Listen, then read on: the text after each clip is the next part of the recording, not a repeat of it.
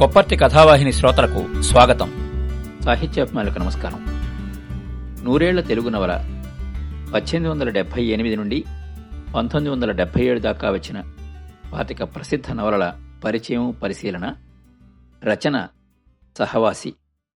ఈరోజు మనం పరిచయం చేసుకోబోయే నవల కీర్తిశేషులు కవి సమ్రాట్ విశ్వనాథ సత్యనారాయణ గారి వేయి పడగలు.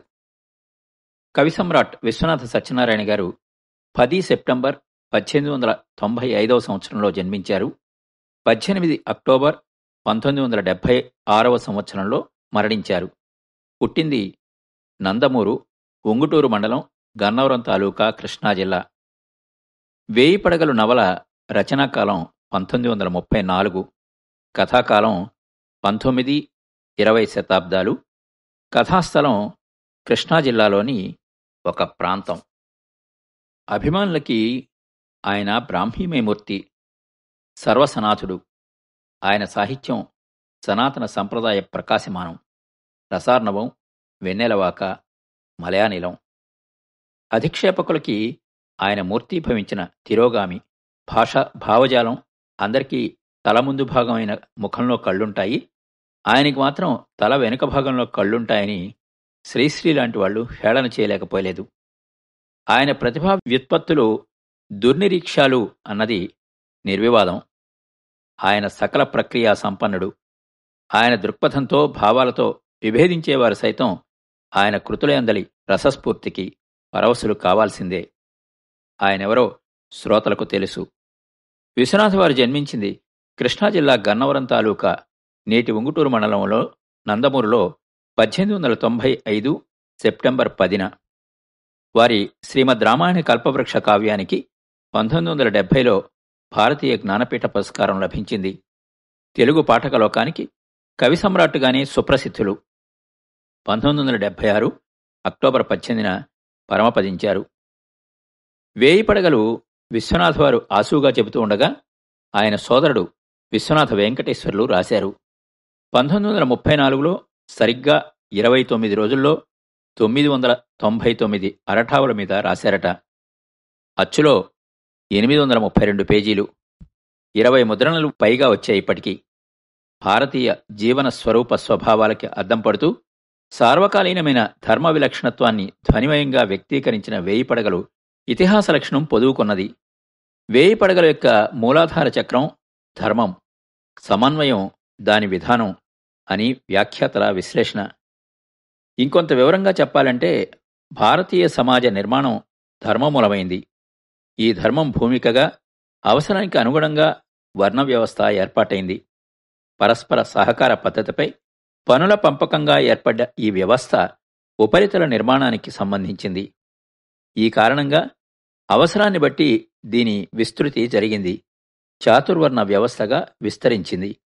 జీవిత లక్ష్యాలలో అర్థ కామాల చేరిక కుటుంబ వ్యవస్థ ఏర్పాటుకి దోహదం చేసింది. కుటుంబ విస్తృత రూపం సమాజంగా సమాజం క్లుప్త రూపం కుటుంబంగా నిరూపితం కావడం ద్వారా సమన్వయం సాధ్యమైంది.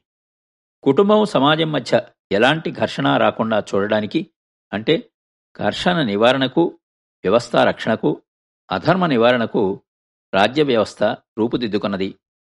సమాజ అవసరాలను బట్టి వృత్తి వ్యవస్థ రూపొందింది. సమాజం పెక్కు వ్యవస్థల కూడలిగా సంఘటితమైంది. కాలక్రమంలో కొన్ని వ్యవస్థలు శిథిలమైతే లేదా వాటి అవసరం తీరిపోతే మరో విధంగా విస్తరించడమో కొత్తవి పుట్టుకురావడమో చూస్తూనే ఉన్నాం. పుట్టుకతో క్షత్రియుడైన వాడే రాజ్యాన్ని పాలించాలి అనే నియమం అంతరించిపోయింది. క్షత్రియేతరులు కూడా రాజ్యపాలన చేశారు. వర్ణ వ్యవస్థ శిథిలం కాగా వృత్తి వ్యవస్థగా కుల వ్యవస్థగా పరిణామం చెందింది. ఇలా పరిణామాలు ఏవైనా ఎలా సాగినా వీటన్నిటికీ మూలసూత్రం ధర్మం. వేయి పడగల్లో ప్రతిపాదితమైన ప్రధాన అంశం ఇదే. కథాస్థలం సుబ్బన్నపేటకు ఆ పేరు సుబ్రహ్మణ్యేశ్వర స్వామివారి వలనే వచ్చి ఉండాలి. అది మూడు నాలుగు వందల ఏళ్ళ క్రితం కారడవి. అదే కళకళలాడే పట్నంగా ఎదిగింది. మహారణ్యంలో ఆనాటి చిన్నపల్లెలో ఓ కాపు ఉండేవాడు. అతనికి ఒక గోవు. విచిత్రంగా ఆ గోవు పుట్ట మీద నిలబడగా పుట్టలో నుండి ఒక దివ్య సర్పం బయటికి వచ్చి పడగ విప్పి నిలబడి పొదుగు నుండి ధారగా జారుతున్న పాలను తాగడం ఆ కాపు స్వయంగా చూశాడు. అదే రాత్రి సుబ్రహ్మణ్యేశ్వర స్వామి కాపునకు కలలో వేయి శిరస్సులతో కనిపించి తాను ఆవుపాలు తాగిన చోట తనకు గుడి కట్టించమని చెప్పాడు. కాపు బీదవాడు కాలు చేతులు ఆడలేదు. స్వామి మహత్తు చుట్టుపట్ల వ్యాపించింది. సంతానం కోసం తప్పిస్తున్న ఓ బ్రాహ్మణుడు తనకు సంతానం కలిగినట్లయితే ఆలయ నిర్మాణ ప్రయత్నం చేస్తాను అని మొక్కుకున్నాడు. కుమారుడు కలిగాడు. అతనికి నాగేశ్వర శాస్త్రి అని పేరు పెట్టి సుబ్రహ్మణ్యేశ్వర స్వామి ఆలయ నిర్మాణ యత్నంలో నిమగ్నుడయ్యాడు. ఆయన సుబ్రహ్మణ్యేశ్వర స్వామికి చిన్న ఆలయం కట్టించాడు. దరిమిల వీరనాయుడనే సిరిమంతుడు ఆ బ్రాహ్మణుని సలహాపై కోట కట్టాడు. నాగేశ్వర స్వామి ఆలయం కట్టించాడు. నాయుడు విష్ణుభక్తిపరుడు కాబట్టి వేణుగోపాలస్వామి ఆలయం కూడా కట్టించాడు.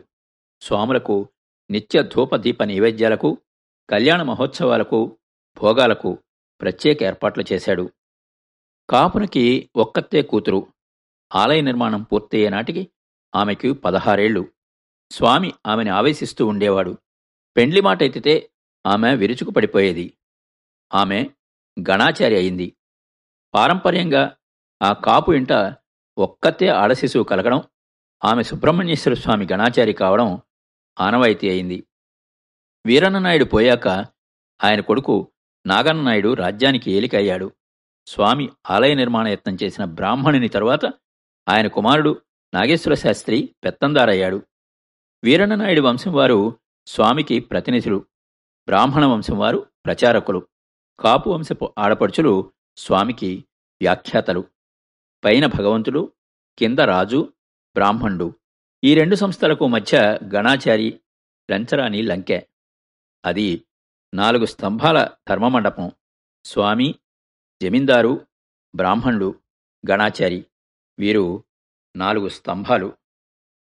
కథానాయకుడు ధర్మారావు రామేశ్వర శాస్త్రి కుమారుడు. రామేశ్వర శాస్త్రి నాగేశ్వర శాస్త్రికి ఐదవ తరంవాడు కృష్ణమనాయుడు సుబ్బన్నపేట జమీందారైన కాలంలో రామేశ్వర శాస్త్రి ఆయనకు దివానుగా ఉండేవాడు. ఆయన ఒక విచిత్ర పురుషుడు. నాలుగు వర్ణాల నుండి కన్యలను వివాహమాడి సంతానం పొందాడు. వారు కాక రత్నగిరి అనే భోగాంగనను పోషించి ఆమె వలన సంతానం పొందాడు. గొప్ప వితరణశీలి కూడా. ఆయన చేతికి ఎముక లేదు. వృద్ధాప్యం వచ్చే నాటికి ఆస్తి యావత్తూ కరిగిపోయింది. ఊళ్ళో అప్పులు మిగిలాయి. ఆయన పోయేనాటికి ధర్మారావుకి పదహారేళ్ళు సంస్కారం జరపాలంటే చేతిలో చిల్లిగవ్వలేదు. ఆ నిరాధార స్థితిలో జమీందారు కృష్ణమనాయుడు శాస్త్రిగారింటికి కదలివచ్చి ధర్మారావును పరామర్శించి కర్మ జరగడానికి ప్రయత్నాలు చేయమని బంధువుల్ని పురమాయించి అందుకు అవసరమైన డబ్బు బియ్యం ఉప్పు పప్పు సమస్తం దేవుడి నుండి పంపించాడు. ధర్మారావు ఇంట తిరిగి ఇనుపగజ్జల తల్లి నాట్యం ప్రారంభమైంది. ఇల్లు గడవటం లేదు. మరోవైపు అప్పుల బాధ. మళ్ళీ కృష్ణమనాయుడే చక్రం అడ్డం వేశాడు. శాస్త్రి ఆస్తిని లెక్కవేయించి రుణదాతలందరికీ ఆస్తిని విభాగించి వ్యవహారం పరిష్కరించాడు. మర్నాడు ధర్మారావు కృష్ణమనాయుడు ఆలయంలో కలుసుకోవడం తటస్థించింది. జమీందారు ధర్మారావుని ఆప్యాయంగా దగ్గరకు తీసుకున్నాడు. అతనిని చదువు కోసం బందరు పంపించి ఆర్థిక సహాయం చేశాడు.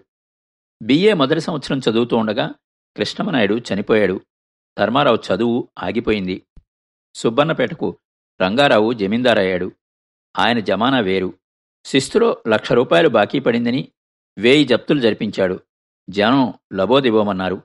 జమీందారీ బీడిలో పుల్లలేరుకునే వారిని పట్టి జరిమానాలు వేయించాడు. కృష్ణమనాయనితో ధర్మప్రభువు అంతరించాడు. రంగారావు పట్టాభిషేకానికి రెండు నెలల ముందు అతని కలలో వేయి తలల పాము కనిపించింది. అది కన్నుల నిండి నాలుక నుండి విషం కక్కింది. ఒళ్ళంతా కాటు వేసింది. మెళకో వచ్చి చూసి తన కలలోని దృశ్యాన్ని పరిహసించాడు. ఆ మర్నాడు గణాచారి వేయిపడగల పాము విప్పార్చుకుని వచ్చి కాటందుకున్నది కలలోన రాజును అని పాడుకుంటూ సుబ్బన్నపేట వీధుల్లో తిరిగింది. రంగారావు పట్టాభిషేకం చేసుకున్నాడు. ఏ రూపేణా గాని మొత్తం తొమ్మిది లక్షల రూపాయలు ఖర్చయ్యాయి. ఆయన నివాసం చెన్నపురిలో. ఆయన తాబేదారులదే సుబ్బన్నపేటలో పెత్తనం. సుబ్బన్నపేట జమీందారులో ఎవ్వరికీ ధర్మారావు వంశీకులు లేకుండా పట్టాభిషేకం జరగలేదు. అలాంటిది రంగారావు పట్టాభిషేకానికి ధర్మారావుకి పిలిపే లేదు. కాని కృష్ణమనేని సతీమణి రాణి రుక్మిణమ్మారావు ధర్మారావు అంటే వాత్సల్యంతో వంద రూపాయలిచ్చి ఆగిపోయిన చదువుని కొనసాగించేటట్లు చేసింది. ధర్మారావు గుంటూరులో బిఏ పూర్తి చేశాడు. సుబ్బన్నపేట తిరిగి వచ్చాడు. అత్తవారింటి నుంచి భార్య అరుంధతిని తెచ్చుకున్నాడు. ఆమెంటే అతనికి అంతులేని అనురాగం. ఆ ఆలుమగల అనురాగమయ దాంపత్యాన్ని దారిద్ర్యం కూడా ఏమీ చేయలేకపోయింది.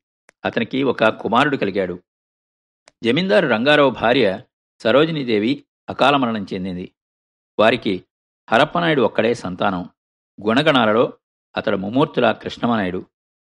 తండ్రి రంగారావు భార్య పోగానే ఓ ఇంగ్లీష్ సొగసులాడిని వివాహమాడాడు. ఆమె స్వదేశం పోయినప్పుడు వేరొక పాశ్చాత్య వనితను చేసుకున్నాడు. తర్వాత ఇద్దరినీ వదిలించుకున్నాడు. రోగగ్రస్తుడై సుబ్బనపేట తిరిగొచ్చాడు. కొడుకు హరప్పనాయుడు కుదిరిస్తే ఓ ఆయుర్వేద వైద్య శిఖామణి హస్తవాసి వల్ల రంగారావు రోగవిముక్తుడై తిరిగి కోలుకున్నాడు. హరప్పనాయుడు జమీందారీ పూర్వ వైభవాన్ని కొద్దిమేర పునరుద్ధరించగలిగాడు. వేణుగోపాలస్వామికి కళ్యాణోత్సవాలు ఘనంగా జరిపించాడు. ధర్మారావుని ఆదరించాడు. రంగారావు మనస్సు మారింది. ధర్మారావు. అతనికిప్పుడు మూర్తీభవించిన ధర్మం. అరుంధతి వ్యాధిగ్రస్తురాలై మరణించడం ధర్మారావు హృదయంపై పిడుగుపాటు. రాణి రుక్మిణమ్మారావు పోయారు. తెలుగు సంప్రదాయమెరిగిన రాణి ఆమెతో ఆఖరు. దేవదాసి చనిపోయింది. ఆమెతో భరతశాస్త్రం కళ్యాణ ఉత్సవాలు నశించాయి. దేవుడే చనిపోయినాడు గణాచారి గతించింది. ఇక ఏం మిగిలిందని ధర్మారావు విషాదంలో మునిగిపోయిన క్షణంలో చిన్న అరుంధతి అతని జీవితంలోకి నడిచి వచ్చింది. అతని ప్రాణస్నేహితుడు పశుపతి కుమార్తె ఆమె.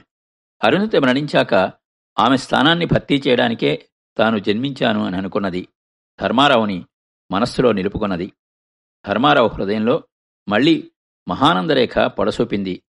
అరుంధతి అతని కన్నులలో కన్నులుంచి నేను మిగిలితిని అన్నది.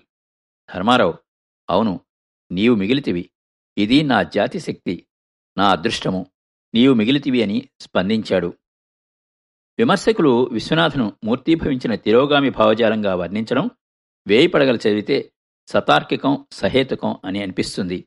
స్త్రీ విద్య వృత్తి విద్య నిర్బంధ విద్య నూతన ఆవిష్కరణలు ప్రకృత అంశాలపై వేయి పడగల్లో వెలువిచ్చిన అభిప్రాయాలు ముమ్మాటికి ఆధునిక యుగరీతి నీతులకు అత్యంత విరుద్ధమైనవి.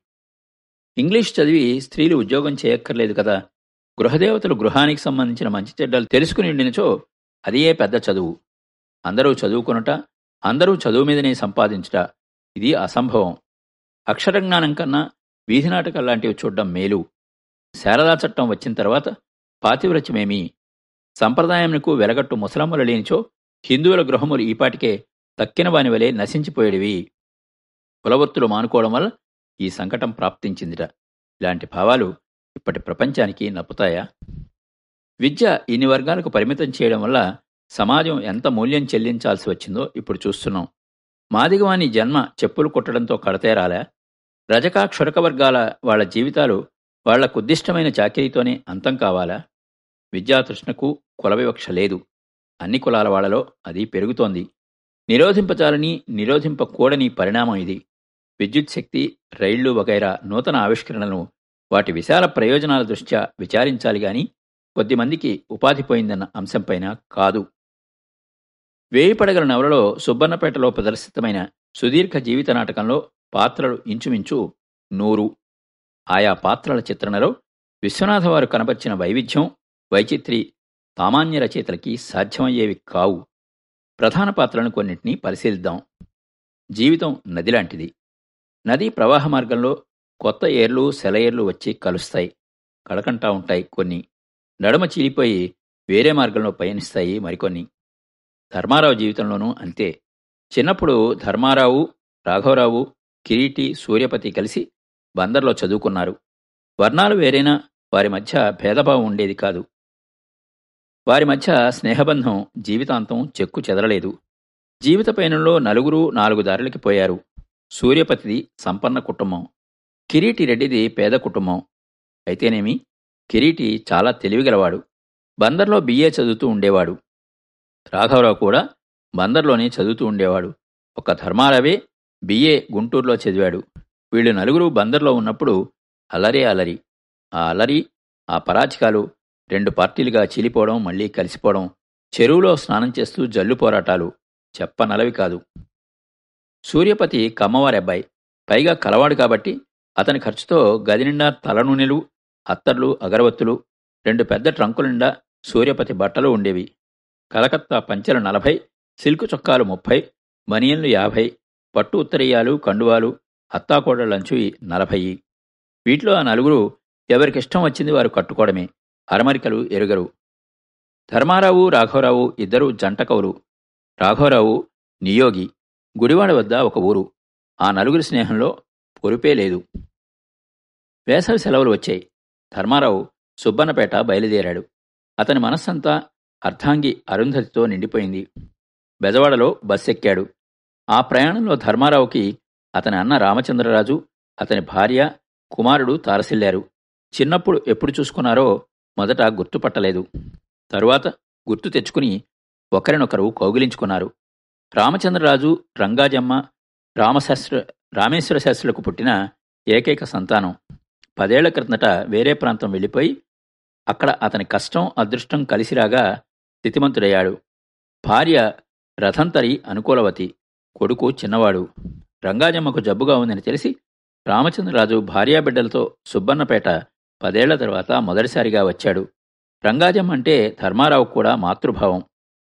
రంగాజమ్మ అంటేనే కాదు తన తండ్రి పెండ్లాడిన బ్రాహ్మణేతర మహిళ మంగన్న అనురాగ అభిమానాలే ఆమెకు పుట్టిన పసిరిక అంటే ధర్మారావుకి పంచప్రాణాలు. పసిరిక పర్యావరణానికి ప్రతీకగా భావిస్తాడు. పిట్టలు పాములు అతనికి నేస్తాలు. ధర్మారావు తల్లి సావిత్రమ్మ సవతులు రంగాజమ్మ మంగలు పరస్పరం ప్రేమతో పెనబడి ఎంతో ఆత్మీయంగా మెలిగేవారు. రంగాజమ్మకు జబ్బు చేసిందనగానే సావిత్రమ్మ మంగలు అహర్నిశం ఆమెకు సేవలు చేశారు. ధర్మారావు తన తండ్రి నాలుగు వర్ణాల కన్యల్ని వివాహమాడి సంతానం కన్నాడని ఏనాడు నిరసన భావం వెల్లడి చేయలేదు. పైపెచ్చు అతనికి తండ్రి మూర్తి ఎలా గోచరించేది? ఆయన అంటే రామేశ్వర శాస్త్రి వర్ణాశ్రమ వర్ణాశ్రములు అన్నీ ముద్దకట్టిన మూర్తి. ఆయన భారతదేశం యొక్క ఆత్మ. ఆయన త్రయీ విద్యకు ఒక వ్యాఖ్యానం. రంగాజమ్మ జబ్బుతో తీసుకుని ఈ లోకం నుండి నిష్క్రమించింది. కొడుకు చేతిమీదుగా పోవాలన్న ఆమె కోరిక తీరింది. రామచంద్రరాజు సుబ్బన్నపేటలో స్థిరపడ్డానికే నిశ్చయించుకున్నాడు. రథంతరి అరుంధతులకు ఒకరంటే ఒకరికి ఎంత ఆపేక్షో. వీరికి తోడు దేవదాసి గిరిక. నిజానికి గిరిక వారిద్దరికీ ఆడబిడ్డ వరసాయను. రామేశ్వర శాస్త్రి గారు వలచిన భోగాంగన రత్నగిరికి పుట్టిన రతనాల మొలక గిరిక. ధర్మారావుకి ఆమెంటే ఎంత వాత్సల్యమో. ధర్మారావు రాఘవరావు కిరీటి సూర్యపతి నలుగురు నాలుగు దోవలు పట్టారు. రాఘవరావు గాంధీజీ ప్రారంభించిన సహాయ నిరాకరణ ఉద్యమంలో నిండా మునిగిపోయాడు. మూడు నాలుగు తూర్లు జైలుకి వెళ్ళి వచ్చాడు. స్వతహాగా పేదవాడు. ఉద్యమాల్లో తిరిగితే ఇల్లాలు పిల్లల గతేమిటి? ఆ సంగతి అతను ఏనాడు పట్టించుకోలేదు. భార్య అనారోగ్యంతో మరణించింది. అతను మళ్ళీ ఉద్యమం అంటూ కేకలేసి జైలు పాలయ్యాడు. అయినా నిర్విచారం. జైల్లో సహఖైదీలతో సంతోషంగా కబుర్లు చెప్తూ గడిపేస్తాడు. కిరీటి తన పెళ్ళి గురించి దిగులు. ప్రేమించిన యువతి మేనమావ కూతురే. ఆయన డిప్యూటీ కలెక్టర్. పదవి హోదా డబ్బు పలుకుబడి కలవాడు. చిన్నప్పటినుంచి అనుకున్న సంబంధమే. అయినా ఆర్థిక కారణాల వల్ల దూరం పెరిగింది. కిరీటి మనసంతా మామ కూతురు శశిరేఖ ఛాసే ఆమె హృదయంలోనూ బావ కిరీటి గురించి ఆలాపనే. తమ ఇద్దరి పెండ్లి చూడాలని చాలా కాలం పాటు తహతహలాడిన తల్లి హఠాన్మరణం కిరీటిని తలకిందులు చేసింది. అతడసలే మల్లెపువ్వు లాంటివాడు. ఏమాత్రం బెడదగాలి వీచినా తునిగిపోతుంది. ధర్మారావు ధైర్యం నూరిపోశాడు. పరిపరి విధాలా ఓదార్చాడు. కిరీటి క్రమక్రమంగా దుఃఖం నిలవదొక్కున్నాడు. కాని శశిరేఖను గురించి ఆలోచన ఎక్కువైంది అతని హృదయంలో. మనస్సులో ఆమె ఒక్కతే ఉన్నది. తదితర సృష్టికి అతనికి సంబంధమే లేదు. అలా రెండు నెలలు గడిచాయి. కిరీటి నెల్లూరు వెళ్ళిపోయాడు. వెళ్ళిన నాడే తన మామకి ఒక ఉత్తరం రాశాడు. పిల్లనిస్తావా లేదా? వెంటనే సమాధానం రాయి. ఈయను అంటే నేను చచ్చిపోతాను. ఈ హత్యాపాతకం నీకు చుట్టుకుంటుంది. ఆ ఉత్తరాన్ని మేనమామ అందరికీ చూపించి ఈ పిచ్చివాని కట్టయ్యా పిల్లనిచ్చినది వీనిని చదువుకోరా అని సుబ్బన్నపేటకు పంపించడం ఎందుకు? విశాఖపట్నం పిచ్చాసుపత్రికి పంపించరాదా అని హేళనగా మాట్లాడాడు. అది వినగానే కిరీటికి ఒళ్ళు మండిపోయింది. చాలా ఘాటుగా ఉత్తరం రాశాడు. వారంలోగా ఈ ఉత్తరానికి సరైన జవాబు రాలేదో నీవు కిరీటి మరణవార్తయే వింటావు. ఆమె శవం పెండ్లిపేట్ల మీదనో గర్భాధనం నాటి రాత్రి సూత్రము కట్టిన వాని చేతులలోనో కనిపిస్తుంది అంటూ. ఆ ఉత్తరం చూసి మేనమామ కదిలిపోయాడు. కాని పిల్లనివ్వడానికి అంగీకరించాడు కాదు. కిరీటి ఇంకో మేనమామ ఒకరు కిరీటి మరణశయ మీదున్నాడు వెంటనే బయలుదేరిరా అని టెలిగ్రామ్ ఇవ్వగా ఆయన దిగాడు. మేనల్లుడి స్థితిని చూసి అతన్ని వాటేసుకుని ఏడ్చేశాడు. మేనమామ పెండ్లి ముహూర్తం పెట్టాక కిరీటి మొహంలో చిరునవ్వు విరిసింది. ఎట్టకేలకి కథ సుఖాంతమైంది. కిరీటి శశిలేఖలు దంపతులయ్యారు. కుమారస్వామి శ్యామలల ప్రణయ కథ అలాంటిదే. ఆ ఇద్దరు ధర్మారావు వద్ద చదువుకున్నవాళ్ళు చదువుకునే రోజుల్లోనే పరస్పరం ప్రేమలేఖలు రాసుకున్నారు. అతడేమో పేద బ్రాహ్మణ యువకుడు. ఆమె బ్రాహ్మణేతర యువతి. ఆమె తల్లి పంకజమ్మకు తన కూతుర్ని బ్రాహ్మణ యువకునికి ఇవ్వాలన్న కోరిక ఉన్నా కుమారస్వామి శ్రీమంతుడు కాడు అని సంకోచం. అతడు పట్టభద్రుడైతేనే తప్ప వీరిద్దరి వివాహానికి అంగీకరించనని పంకజమ్మ పేచీ పెట్టింది. మొత్తం మీద ధర్మారావు కలుగ చేసుకోవడంతో ఆ ఇద్దరి కథ సుఖాంతమైంది. ధర్మారావు అరుంధతి కిరీటి శశిరేఖ కుమారస్వామి శ్యామల రామేశ్వరం మంగమ్మ రాధాపతి మంగమ్మ వీరందరి కథల్లో స్త్రీపురుష సంబంధాలు సహస్రముఖాల్లో గోచరిస్తాయి. ధర్మారావునకు అరుంధతి పూర్వజన్మన పూర్వజన్మన్మ పూర్వజన్మమున తాను చేసిన సుకృతము మనోజ్ఞాకృతి తాల్చి పంట చేని వలె అతని వైపునికి ఒరిగినదట. ప్రతి నిమిషం వారి ఆత్మలలో దేవతలు తాండవించిరి. వేదరుక్కులు వారి క్రీడలలో అర్థవంతములయ్యను. కులదేవతలు వారి లీలాపాంగములందు భావ్యాసలు త్రవ్వుకొనిరి. పితృదేవతలకు వారి శృంగారలీలయందు తర్పణములందినవి. విశ్వనాథ్ వారు వారిద్దర ప్రణయాన్ని చమత్కార సంభాషణల్ని విపులంగా విలక్షణంగా వర్ణించిన తీరు హృదయంగమం. ఇలా చెప్పుకుంటూ పోతే వేయి పడగల నవల ఓ తరగని గని తవ్విన కొద్దీ వజ్రాలు దొరుకుతాయి. విశ్వనాథ వారు తన ఈ నవలని సరళ గ్రాంథికంలో రాశారు. అలతి పదాలలో అతి సుందరంగానూ రాయగలడు. నోరు తిరగని సమాసాలతో పాఠకుణ్ణి అయోమయంలోనూ ముంచెత్తగలరు. అష్టమచంద్రుని వర్ణిస్తూ సగము మురికిపోయిన చంద్రుడు సగము వాడుకున్న పునుగు వలె ఉన్నాడు అంటారు. ధర్మారావు విశ్వనాథవారి ప్రతిరూపం అనిపిస్తుంది. సాహిత్యం నాట్యం సంప్రదాయాలు ఆచారాలు వగైరా అనేక అంశాలపై విశ్వనాథవారు తమ అభిప్రాయాల్ని ధర్మారావు నోట పలికించారు. గణాచారి వెంట వస్తున్న ధర్మారావును చూసి నాగరికుడేమి? ఈ జానపదురాలేమి? ఈ ప్రాపంచికవేత్త ఏమి? మూఢ విశ్వాసము గల ఈ గణాచారి ఏమి? నవనాగరిక లక్షణములు గల ఈ పురుషుడేమి? ఆటవికురాలు వంటి ఈ స్త్రీ ఏమి అని ఒక పాత్ర అనుకున్న మాదిరే చాలామంది పాఠకులు అనుకుంటారు. అందుకు సమాధానంగా గణాచారి దేవతా స్వరూపురాలు నేను మనుష్యుడను. ఆయమ లింగభేద జ్ఞానముకు అతీతురాలు. నేను పురుషుడను. ఆమె ప్రకృతికి అచ్చమైన బిడ్డ. నేను వికారమూర్తిని అని ధర్మారావు ఊహిస్తాడు. కాదు కాదు విశ్వనాథ్ వారు ఊహించారు. కొన్ని శతాబ్దాల వెనక్కి నడిచి తిరోగామిని సనాతన ధర్మ ప్రచారానికి కంకణం కట్టుకున్న సంప్రదాయవాదిని విశ్వనాథ్ని విమర్శించిన వారు సైతం సాహితీ రంగంలో ఆయన ప్రదర్శించిన బహుముఖ ప్రతిభని కవిగా పండితునిగా నవలాకర్తగా ఆయన వెలించిన విశిష్ట విలక్షణ శైలీ శిల్ప విన్యాసాలను వేనోళ్ళ కీర్తించారు. వేయిపడగల నవల కూడా. అంతే.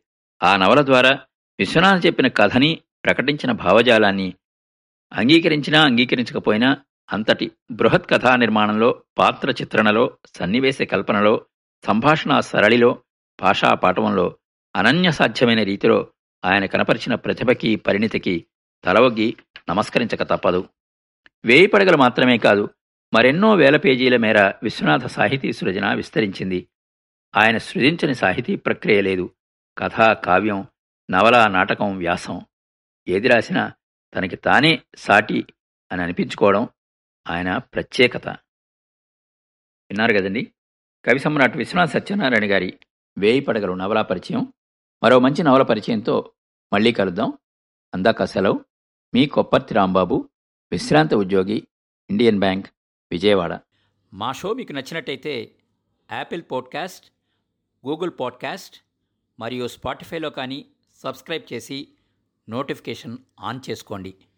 నెక్స్ట్ ఎపిసోడ్ రిలీజ్ అయినప్పుడు మీకు అప్డేట్ వస్తుంది.